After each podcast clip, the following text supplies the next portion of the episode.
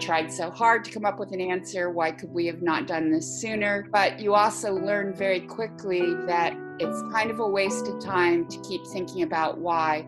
Instead, you have to think about what. What do I do now?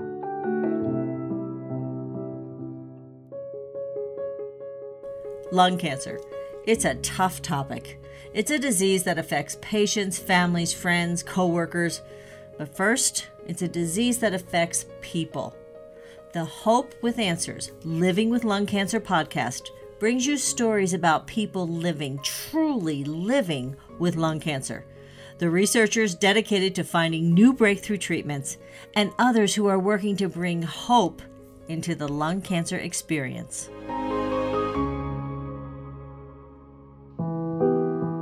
You'll hear a lot of discussion about clinical trials on the Hope with Answers Living with Lung Cancer podcast. That's because they're on the cutting edge of lung cancer treatments and often lead to new ways to treat the disease that become the standard of care. And in this podcast, we'll talk to a veteran of not one, not two, not three, but four clinical trials, including one that gave her hope just when things were looking pretty dark indeed. We'll also hear from other lung cancer patients who have turned their diagnosis into advocacy, campaigning for better lung cancer research funding and helping others with the lung cancer journey. And finally, we'll find out more about what a clinical trial really is and why it might be the best hope for living a longer and healthier life with lung cancer. Have you ever heard of a clinical trial? It's not a courtroom trial with lawyers and judges. It's basically where they test new lung cancer treatments that could become the standard of care. This is the cutting edge Exactly. of lung cancer research. And behind these clinical trials are people, relationships between patients and their families, friends, advocates, and their doctors. So let's start with the astounding story of Linnea Olson. She has been living with lung cancer for almost 15 years. Amazing. I was diagnosed in April of 2005. I was 45 years old, um, mother of three. My youngest was seven. At that point in time, I had been sick for several years, and pursuing various doctors, trying to figure out some sort of diagnosis. Never occurred to me that the symptoms I was experiencing could be related to something like lung cancer because I had never smoked. And I didn't know that it was even possible for a non smoker to get lung cancer. So when I finally got the diagnosis after contracting pneumonia that just wouldn't clear up, I told my now ex husband that I wouldn't have been more surprised if I had received a diagnosis of prostate cancer. Right, right. Absolutely. And in all of that, I mean, you, we have your story. You you have young kids. You've had this unbelievable diagnosis where your brain has to just shut down because you're just so shocked. I'm guessing, but you decided then to become an advocate, um, and and you really had to get find that strength so you could ask the questions and advocate for yourself. Tell me a little bit about that. Well, I won't say that it was something that came naturally. You know, I certainly I pushed hard on my diagnosis and in some ways I think any feedback I got on that was negative because at a certain point in time I had been sent to a neurologist who worked me up for MS because some of my initial symptoms were upper body weakness, probably the result of a paraneoplastic syndrome. And the test came back negative. He invited me into his office, had me sit down, and said to me, So, what do you think is wrong with you? And I said, I have no idea. I just know something's wrong. And then he says, Have you heard of hypochondria? And I think the fact that I was a young woman, rather intense because I was worried, and that I was trying so hard to find an answer that this was sort of the modern day version of saying you're hysterical. Right, exactly. Well, and talk us through a little bit about your experience just getting a diagnosis. I mean, this was a a years long quest for you to get somebody who would listen and pay attention. It really was. And, you know, fate can intervene in odd ways. In my particular case, I had a general practitioner who was young. Um, he thought outside the box. I liked him very much. He's the one who sent me to a neurologist. He also had given me a chest x ray. And it would only be years later when I asked for my records that I would see that he had written on the order on the off chance that this young non smoking woman has a lung neoplasm. Now, this doctor was killed on 9 11. He was in one of the planes that hit the towers. So I ended up inheriting another doctor at the practice who was very traditional, very complacent. She diagnosed me with adult onset asthma. So I was treated for asthma for two years prior to getting the pneumonia. And, you know, when I got the diagnosis, it it was so frustrating, but also you you spend a little bit of time initially thinking, why me? You know, I tried so hard to come up with an answer. Why could we have not done this sooner? But you also learn very quickly that it's kind of a waste of time to keep thinking about why. Instead, you have to think about what. Like, what do I do now? What I think is so fascinating is how you learn to advocate another advocate actually um, said to me last week that first you have to learn how to advocate for yourself and then you learn how to advocate for other people other lung cancer survivors. And that i think is is your absolute gift. I mean how do you do that? How did you learn how to advocate for yourself? I think i i learned simply out of necessity. You know it it became clear to me that nobody cared about my life quite as much as I did, you know, and that I wanted so badly to live. Um, this was underscored after I had my my lobectomy, and my son, who'd been seven at the time of diagnosis, he turned eight the day I think it was the day after my lobectomy.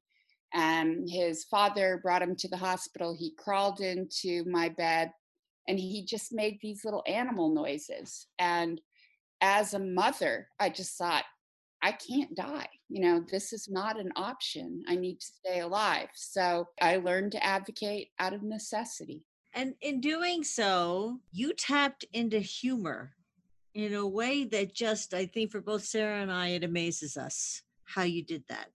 Um, you say instead of no evidence of disease ned your NDY, not dead yet, right? Talk about that. Uh, your because your humor is so poignant, and yet it kind of t- takes a lot of the tension out of the room when people are talking to you about this. Well, I I mean, I think I always was funny, and getting cancer wasn't going to make me less funny. You know, um, it sort of gives you a pass or a buy to employ this dark humor you know um, it was something that that helped me too initially to be able to take the tension out of myself you know because cancer when we're growing up it's one of those things that just has the ability to terrify you. It kind of seems like the worst thing possible. And here i was i mean i had cancer you know and so i had to figure out a way to kind of deal with it and and the humor was something that really helped you and I have talked before and and Diane and I giggled and giggled at the conversation that we had about how to date with lung cancer. Dating while dying, I call it. See, there's that sense of humor right there. and what I love about your experience talking about that is that um, lung cancer figured into it but your philosophy coming out of it you know you you likened it to a sandbox what do you mean by that when i first started online dating and you need to know it took me a full year after deciding I would do it to get the nerve to actually do it because online dating at my age is frightening enough, but doing it when you also have a terminal illness, you know, it's not exactly a selling point. So I had to get up the nerve. And my initial profile mentioned, I thought in a very straightforward way that I had cancer, but it was also a little bit combative where I said, I can deal with this. If you can't, don't bother. And frankly, most people didn't bother. So, my next profile, I was kind of put out by this, and I had figured out at this point that online dating was also a bit, little bit like a catalog, catalog of souls. And so I got very cheeky in my next profile, and I said, I started it with I have natural blonde hair, long legs, really long legs, boobs, big boobs, and they're real. I grew them the summer after high school. and then I segued very gently into the fact that I had cancer. Certainly, I got more hits. But with time, I kind of decided to not mention the cancer at all, to just wait until somebody met me and then tell them which frankly was very hard too.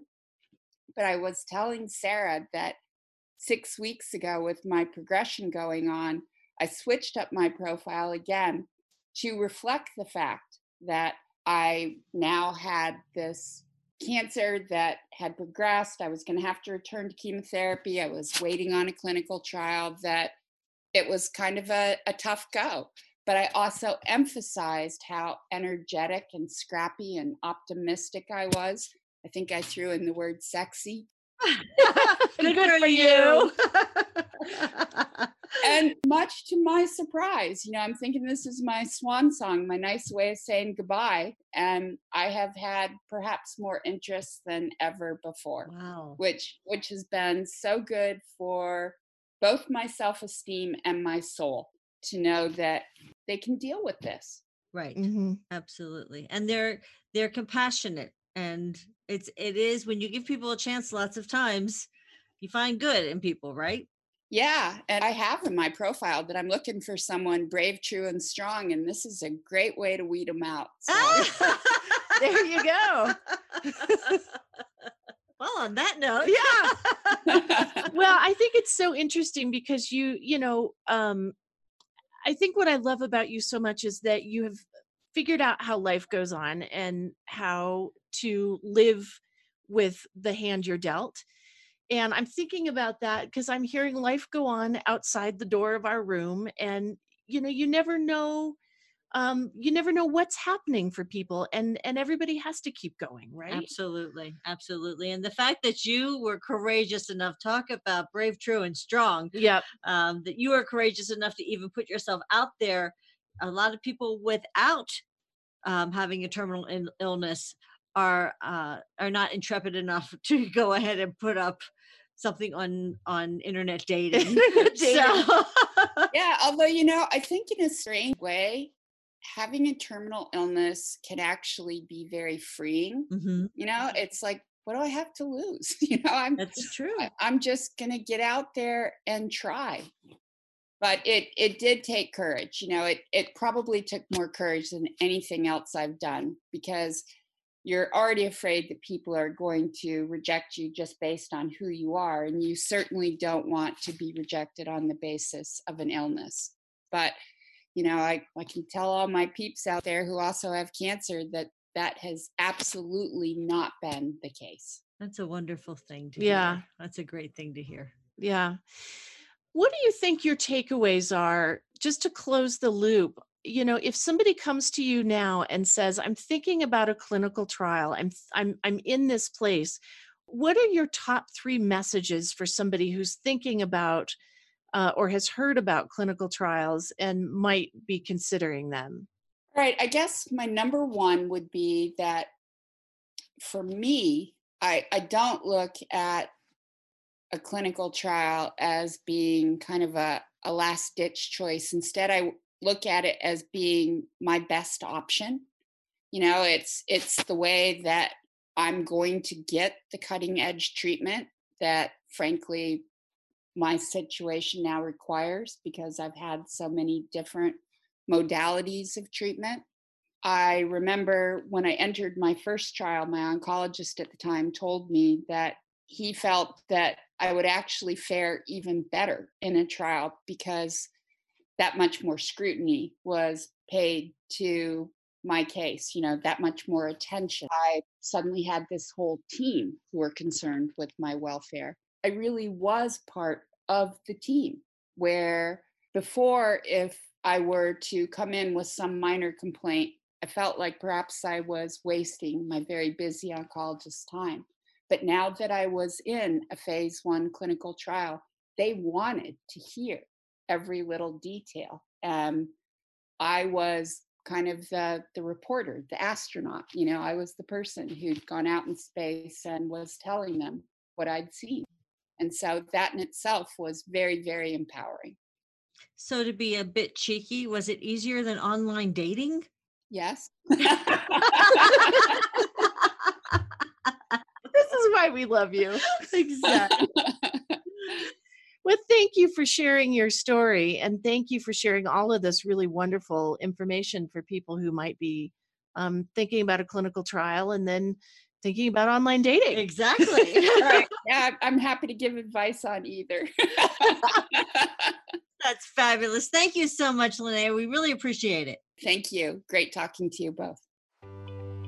We hope you're enjoying the LCFA Hope with Answers Living with Lung Cancer podcast.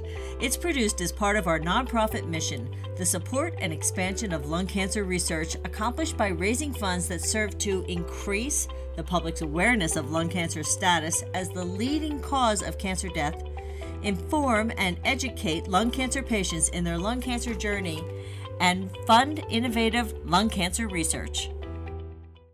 We all have a community, a group of family, friends, coworkers, people drawn together by commonalities. The LCFA Speakers Bureau is drawn together through their shared experience of living with lung cancer. Jill Feldman, Ivy Elkins, and Lisa Bonanno. You've heard from all these gals before if you've listened to the Hope with Answers video series or the Hope with Answers Living with Lung Cancer podcasts.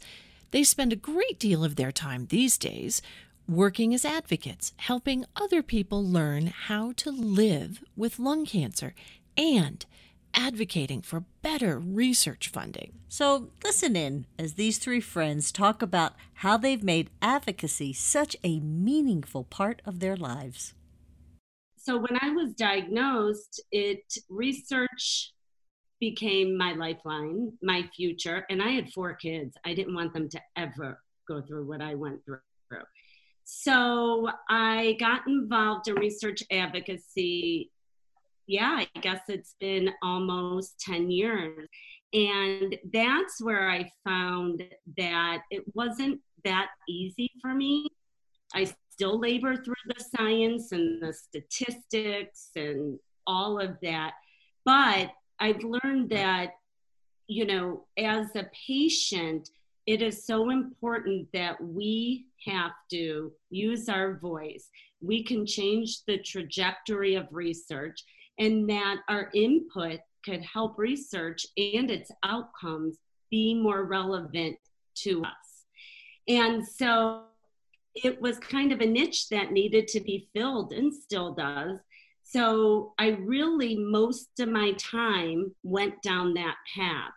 And I still continue. One of the most important things, really, though, to me is connecting with others, making sure that people who are di- newly diagnosed have the resources and don't ever have to go at it alone or suffer in silence like my family did. That's something that all three of you do is work with um, people who've been diagnosed. Is that face to face? Is that through social media? Is that through biomarker groups? some it's a variety actually a little bit of all of it when i was first diagnosed um, you know when i was trying to find my way in the community i benefited a lot from meeting other patients who had been through things ahead of me as a matter of fact jill was the first person who i was introduced to as another lung cancer patient and you know that helped me so much that i really made a big effort to get to know other patients and connect with them and help them and support them. But, um, you know, it's the power of you know these online groups and social media is fantastic because um, i live in the chicago area and i'm lucky enough to have you know some other um, people who are living with lung cancer who live locally who I can get together with. But because of the online communities, I can communicate with people in, you know, every state in the US and around the world. And we can share information and treatment and trials and information about managing side effects and all kinds of things. And that's one of the things that a lot of the biomarker groups, EGFR Resisters, ALK positive, ROS1ders. There's one for RET now, the KRAS kickers. Mm. I mean, that really, really helps to pull together people who are all going through the, the same type of thing, regardless of where they live and regardless of who their oncologist is or what hospital they go to. Um, you know, there could be a information about a trial coming up in some major medical center and if you may not live anywhere near there but you can connect online through someone who can tell you about it it's you know the greatest way for patients to learn from other patients. It's really, really important. And I was only diagnosed a little over six years ago, and that didn't even, none of that existed really when I was first diagnosed. I mean, there were no biomarker groups. There was a little bit of, you know, online communities, but nothing like what exists now, where there's just tremendous amount of, of resources and ways to share research and knowledge. Lisa, I'm thinking about your participation in things that didn't exist two years ago. So, you know, Hope with Answers podcasts, Hope with Answers videos, the video series. And you know those take a lot of work. That's um, you know to to think about who are the doctors we need to talk to, and you know how do we divide this up over beginning, intermediate, and, and advanced. What makes those projects really worth your time and energy to participate in? I think the Hope with Answer series has honestly been one of the best things I think that I've put my efforts into because of the ability to connect with patients at any time. Obviously, they're online, people can access them anytime they want.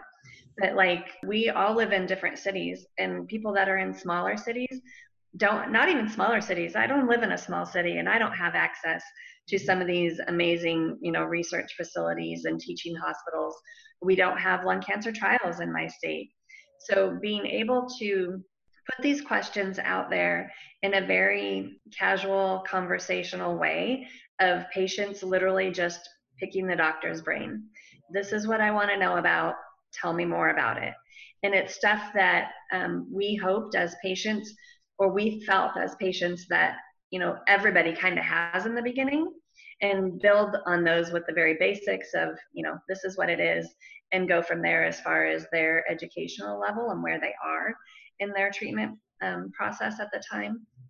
So it's a lot of information it's a lot of work to kind of plan those and um, to kind of see it all come to fruition. But i think having those out there and knowing that the innumerable amount of people really that they can reach and that they can help is is really worth my energy specifically. I mean, it's one of the one of the best projects I think that I've done so far, and I've done a lot. I've put my toes in a lot of different ponds and had to kind of figure out what worked for me and what didn't.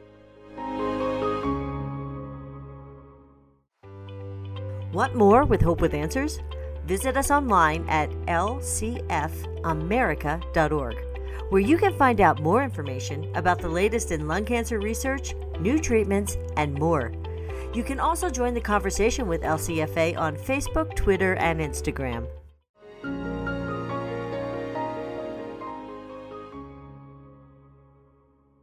This whole podcast, we've been talking about clinical trials, why you might want to consider participating in one, where to get more information, and what to expect. You've also heard us mention the Hope with Answers video project, where you can hear from lung cancer patients interviewing top doctors and researchers to get more information about treatments, terminology, and questions to ask their own doctors. And you can find the Hope with Answers project on the LCFA website at lcfamerica.org. We've also been talking about relationships. And one of the things that's so special about watching the Hope with Answers series is seeing powerful examples of really strong doctor patient relationships. And you'll hear that in this conversation between advocate Janet Freeman Daily and University of Colorado Anschutz Medical Center lung cancer specialist Dr. Ross Camidge. You're in for a treat. Ross, if someone is interested in a clinical trial, um, it, they how do they bring that up with their doctor? Do they say, "Is is that a treatment option for me?" Well, I, I can imagine two scenarios. So one is um, you feel, or your family or friends have said, "Don't forget to ask about clinical trials," and then you've just got to inject that into the conversation. So the doctor's telling you about what they plan to do, and then you have to sort of say, "Hold on a second. Is there something within a clinical trial that might be a, a better fit for me?" And we can unpack that later. The other situation is where you're going in and you're expecting them to talk about treatment, and then they go, "Oh, and by the way, I want to talk to you about this clinical trial," and, And- then your, and your brain eyes go- goes, "Yeah," you know, and so you, that's where you know you have to go, "Whoa," and again you have to get a toolkit for learning how to deal with that, and you know, say, you know, is this clinical trial a terrible idea or is this the best thing for me? Okay. So some of the concerns on that is, uh, does this hospital or this doctor's office have clinical trials, or do I have to go somewhere else? So the, the current situation is unfortunately that the clinical trial doesn't come to you. You have to go to where the clinical trial is. So if your doctor's office has a clinical trial, that's good. You can explore what that clinical trial is. It may not be the best one. There may be other trials somewhere else. Let's say that trial is somewhere else. First of all, you've got to check that your insurance is going to cover you to go there. But if it does, then they tend to adopt most, if not all, of your care whilst you're on that trial. Okay. So you, you talked about my insurance. If if I want to go into a clinical trial because I think it's going to pay for all my care, does that work, or or what does the clinical trial actually cover? Well, so no. eh, eh, Strangely enough, that that's not because that would be considered an incentive to go into the clinical trial. You, you'd be bribing someone to be a guinea Oh, pig. okay, yeah. So what what happens is stuff which you normally have a copay for, you have a copay for. yeah, lots of copays. But stuff which is kind of like extra, you know, a, a brand new drug that isn't licensed, you can't you can't charge you for something that's not licensed, or new tests or extra scans or whatever. Anything that's on top of the standard of care is absorbed by the sponsor of the study. Okay, so standard of care.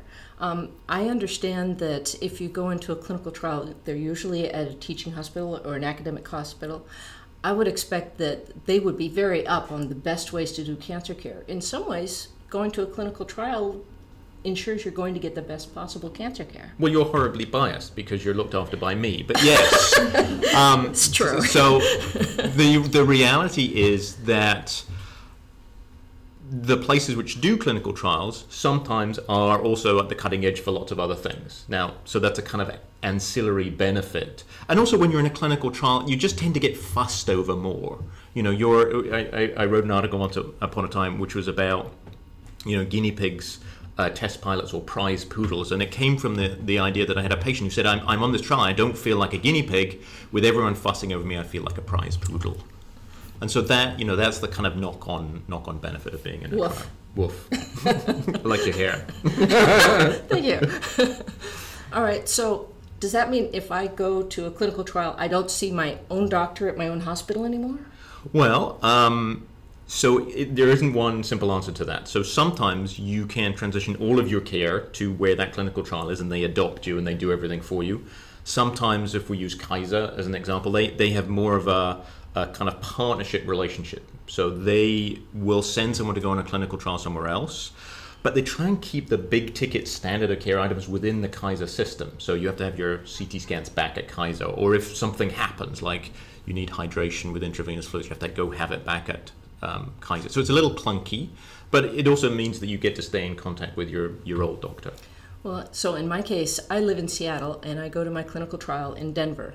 My main oncologist is a thousand miles away. If I have an issue with um, not feeling well, I might call my local doctor because I want to go into my local hospital. But they can always call you. Yeah. And then you can tell them, you know, what how, how they might modify things because of the drug that I'm on. Yeah, I think that makes sense. I mean, if I think if you live locally and somebody says, "Well, I'm going to adopt everything," that might be the easiest option for some people. But yeah, I, I mean, I have patients who travel from Shanghai to come and see me, and so it's good that they have a local doctor because I I don't do house calls in Shanghai.